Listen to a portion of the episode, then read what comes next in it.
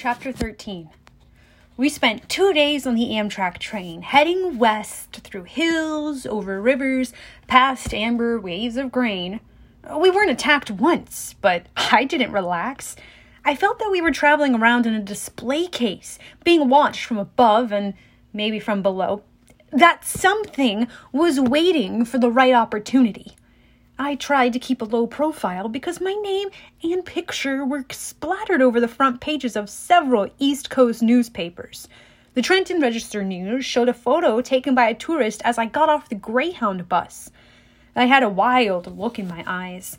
The sword was a metallic blur in my hands. It might have been a baseball bat or a lacrosse stick. The picture's caption read 12 year old Percy Jackson, wanted for questioning in the Long Island disappearance of his mother two weeks ago, is shown here fleeing from the bus where he accosted several elderly female passengers. The bus exploded on an East New Jersey roadside shortly after Jackson fled the scene. Based on eyewitness accounts, police believe the boy may be traveling with two teenage accomplices. His stepfather, Gabe Ugliano has offered a cash reward for information leading to his capture. Don't worry, Annabeth told me. Mortal police could never find us. But she didn't sound so sure.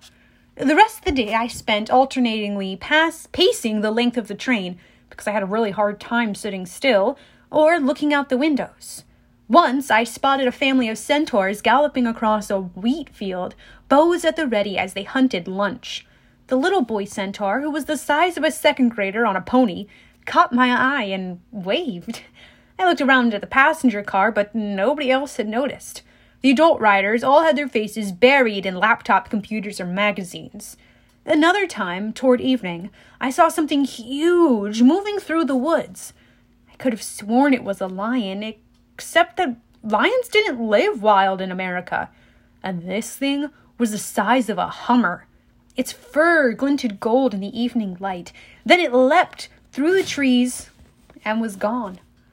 Our reward money for returning Gladiola, the poodle, had only been enough to purchase tickets as far as Denver. We couldn't get berths in the sleeper car, so we dozed in our seats. Ugh, my neck got stiff I tried not to drool in my sleep since Annabeth was sitting right next to me. Grover kept snoring and bleating and waking me up. Once he shuffled around and his fake foot fell off. Annabeth and I had to stick it back on before any of the passengers noticed.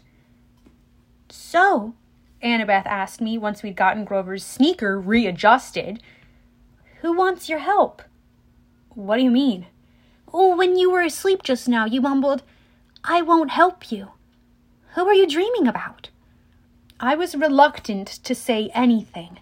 It was the second time I dreamed about the evil voice from the pit. But it bothered me so much, I finally told her. Annabeth was quiet for a long time. Yeah, that doesn't sound like Hades. He always appears on a black throne, and he never laughs. He offered my mother in trade. Who else could do that? I guess if he meant, help me rise from the underworld.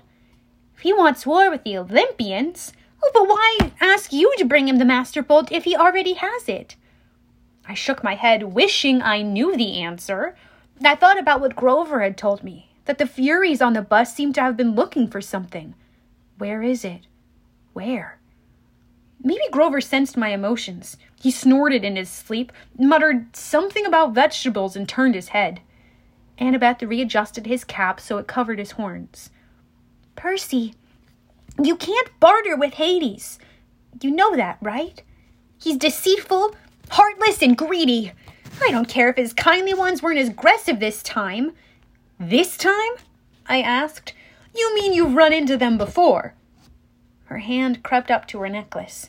She fingered a glazed white bead painted with the image of a pine tree, one of her clay end of summer tokens. Let's just say I got no love for the Lord of the Dead. You can't be tempted to make a deal for your mom. What would you do if it was your dad? That's easy. I'd leave him to rot. You're not serious. Annabeth's gray eyes fixed on me. She wore the same expression she'd worn in the woods at camp the moment she drew her sword against the hellhound. My dad's resented me since the day I was born, Percy. He never wanted a baby. When he got me, he asked Athena to take me back and raise me on Olympus because he was too busy with his work. She wasn't happy about that. She told him heroes had to be raised by a mortal parent. But how? I mean, I guess you weren't born in a hospital. I appeared on my father's doorstep in a golden cradle carried down from Olympus by a zephyr, the west wind. You'd think my dad would remember that as a miracle, right?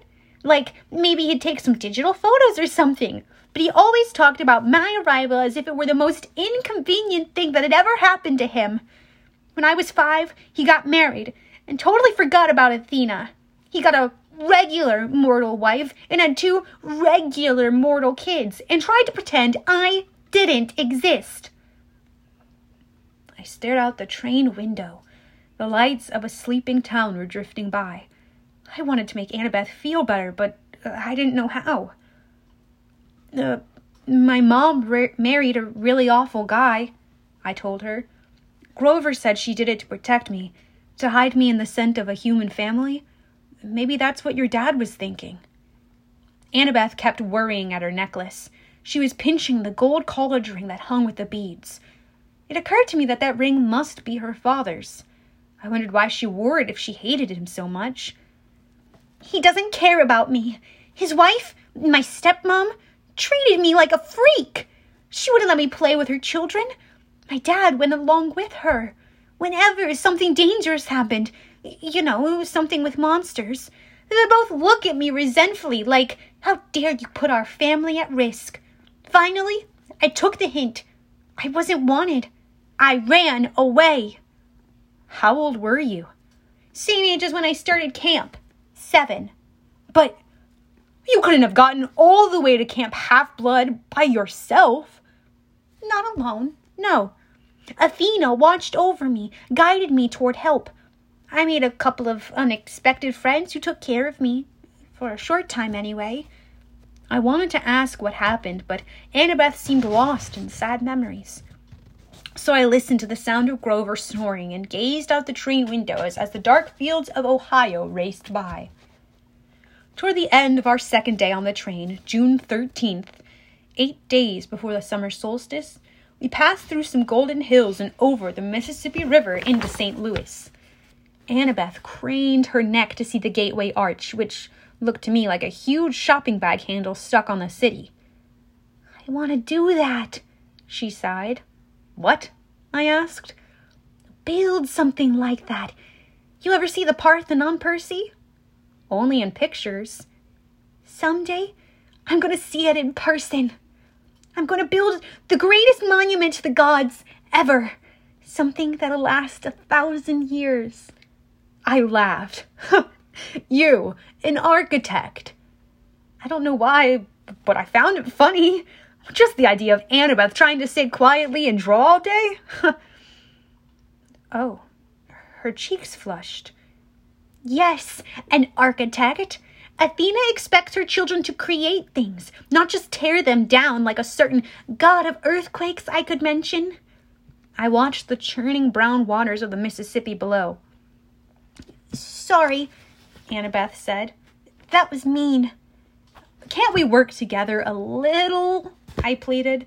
I mean, didn't Athena and Poseidon ever cooperate? Annabeth had to think about it. I guess the chariot, she said tentatively. My mom invented it, but Poseidon created horses out of the crests of waters, so they had to work together to make it complete. Then we can cooperate too, right? We rode into the city, Annabeth watching as the arch disappeared behind a hotel. I suppose, she said at last. We pulled into the Amtrak station downtown. The intercom told us we'd have a three hour layover before departing for Denver. Grover stretched. Before he was even fully awake, he said, Food. Come on, goat boy, Annabeth said. Sightseeing. Sightseeing? The Gateway Arch. This may be my only chance to ride to the top. Are you coming or not? Grover and I exchanged looks. I wanted to say no, but I figured that if Annabeth was going, well, we couldn't very well let her go alone. Grover shrugged. As long as there's a snack bar without monsters. The arch was about a mile from the train station. Late in the day, the lines to get in weren't that long. We threaded our way through the underground museum, looking at covered wagons and other junk from the 1800s. It wasn't all that thrilling, but Annabeth kept telling us interesting facts about how the arch was built, and Grover kept passing me jelly beans. So I was okay. I kept looking around, though, at the other people in line. You smell anything? I murmured to Grover. He took his nose out of the jelly bean bag long enough to sniff. Underground, he said distastefully. Underground air always smells like monsters. Probably doesn't mean anything. But something felt wrong to me. I had a feeling we shouldn't be here. Guys, I said, you know the gods' symbols of power? Annabeth had been in the middle of reading about the construction equipment used to build the arch, but she looked over. Uh, yeah? Well, Hades, Grover cleared his throat. We're in a public place. You mean our friend downstairs? Um, right. Our friend way downstairs. Doesn't he have a hat like Annabeth's? You mean the helm. Pardon, wrong person talking. You mean the helm of darkness, Annabeth said. Yeah, that's his symbol of power. I saw it next to his seat during the winter solstice council meeting. He was there? I asked. She nodded. Mm-hmm. It's the only time he's allowed to visit Olympus, the darkest day of the year. But his helm is a lot more powerful than my invisibility hat, if what I've heard is true. It allows him to become darkness, Grover confirmed. He can melt into shadow or pass through walls. He can't be touched or seen or heard. He can radiate fear so intense it can drive you insane or stop your heart. Why do you think all rational creatures fear the dark? But then, how do we know he's not here right now? Watching us, I asked. Annabeth and Grover exchanged looks. We don't, Grover said. Thanks. that makes me feel a lot better. Uh, got any blue jelly beans left? I had almost mastered my jumpy nerves when I saw a tiny little elevator car we were going to ride to the top of the arch, and I knew I was in trouble. I hated confined places. They make me nuts. We got shoehorned into the car with this big fat lady and her dog, oh, a chihuahua with a rhinestone collar. I figured maybe the dog was a seeing eye chihuahua because none of the guards said a word about it. We started going up inside the arch. I'd never been in an elevator that went in a curve, and my stomach was not too happy about it. No parents? The fat lady asked us. She had beady eyes, pointy, coffee stained teeth, a floppy denim hat, and a denim dress that bulged ugh, so much she looked like a blue jean blimp. There below, Annabeth told her, is scared of heights. Oh, poor darlings. The chihuahua growled. The woman said, Now, now, Sonny, behave. The dog had beady eyes like its owner, intelligent and vicious. I said, Sonny? Is that his name? No, the lady told me. She smiled as if that cleared everything up. At the top of the arch, the observation deck reminded me of a tin can with carpeting. The rows of tiny windows looked out over the city on one side and the river on the other side. The view was uh, okay. Oh, but if there's anything I like less than confined space, it's a confined space 600 feet in the air. Oh, I was ready to go pretty quick. Annabeth kept talking about structural supports and how she would have made the windows bigger and designed a see through floor. She probably could have stayed up there for hours, but luckily for me, the park ranger announced that the observation deck would be closing in a few minutes. I steered Grover and Annabeth toward the exit, loaded them into the elevator, and I was about to get in myself when I realized there were already two other tourists inside. No room for me. The park ranger said, Next car, sir. We'll get out, Annabeth said. We'll wait with you. But that was going to mess everybody up and take even more time. So I said, Nah, it's okay. I'll see you guys at the bottom. Grover and Annabeth both looked nervous, but they let the elevator door slide shut. Their car disappeared down the ramp. Now the only people left on the observation deck were me, a little boy with his parents, the park ranger, and the fat lady with her chihuahua. I smiled uneasily at the fat lady.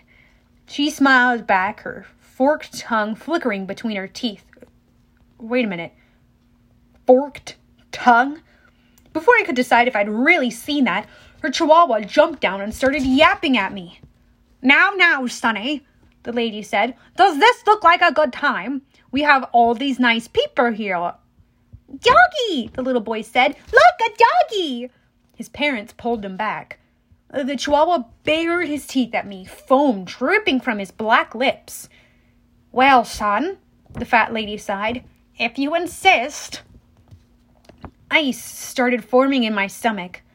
Um, did did you just call that chihuahua your son? Chimera, dear, the fat lady corrected. Not a chihuahua. It's an easy mistake to make.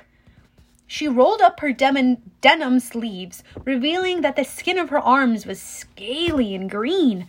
When she smiled, I saw that her teeth were fangs. The pupil of her eyes were sideways slits like a reptile's. The chihuahua barked louder, and with each bark it grew.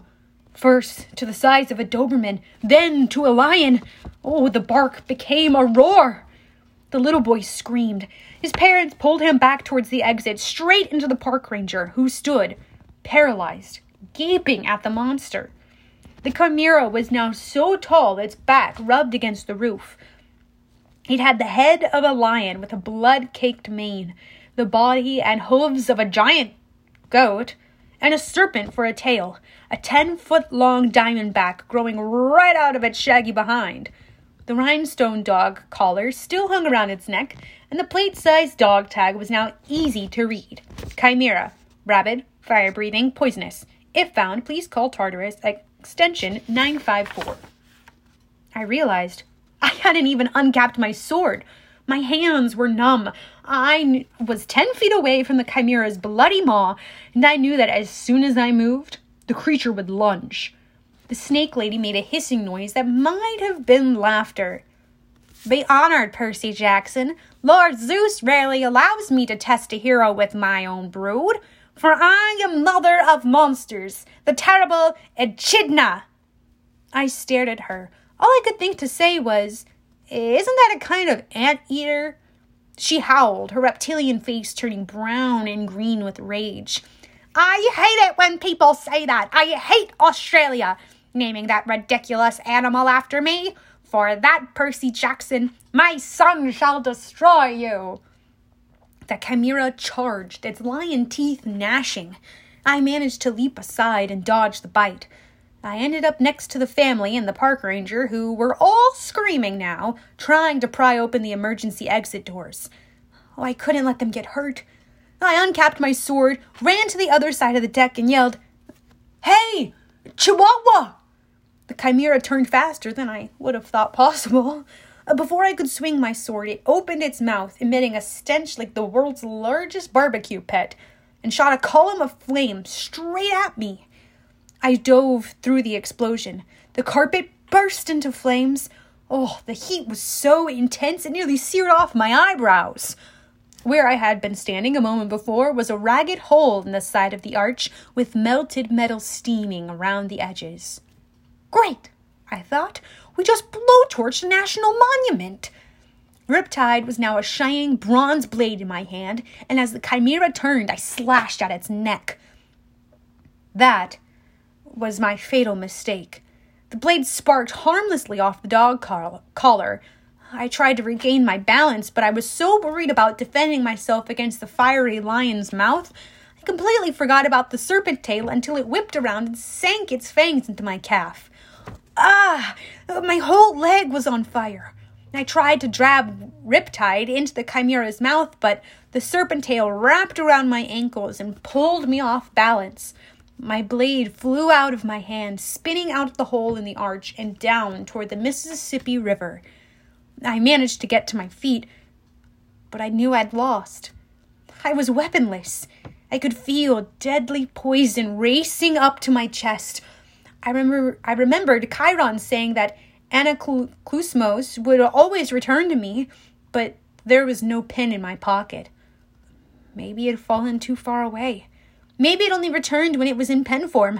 Uh, I didn't know, and I wasn't going to live long enough to figure it out. I backed into the hole in the wall. The chimera advanced, growling, smoke curling from its lips. The snake lady in Echidna cackled. They don't make heroes like they used to, eh, son? The monster growled. It seemed in no hurry to finish me off now that I was beaten. I glanced at the park ranger and the family. The little boy was hiding behind his father's legs. I had to protect these people. I just couldn't just die. Oh, I tried to think, but my whole body was on fire. My head felt dizzy. I had no sword. I was facing a massive fire breathing monster and its mother. I was scared. There was no place else to go, so I stepped to the edge of the hole. Far, far below the river glittered. If I died, would the monsters go away? Would they leave the humans alone? If you're the son of Poseidon, Echidna hissed, you would not fear water. Jump, Percy Jackson. Show me that water will not harm you. Jump and retrieve your sword. Prove your bloodline. Yeah, right, I thought. I read somewhere that jumping into water from a couple of stories up was like jumping onto solid asphalt. From here, I'd splatter on impact. The chimera's mouth glowed red, heating up for another blast. You have no faith, Echidna told me. You don't trust the gods. I can't blame you, little coward. Better you die now. The gods are faithless. The poison is in your heart. She was right. I was dying I could feel my breath slowing down. Nobody could save me, not even the gods. I backed up and looked down at the water. I remembered the warm glow of my father's smile when I was a baby. He must have seen me. He must have visited me when I was in my cradle. I remember the swirling green trident that had appeared above my head the night of Capture the Flag, when Poseidon had claimed me as his son. But this wasn't the sea. This was the Mississippi, dead center of the USA. There was no sea god here. Die, faithless one, Echidna rasped, and the chimera sent a column of flames towards my face. Father, help me, I prayed. I turned and jumped. My clothes on fire, poison coursing through my veins, I plummeted toward the river.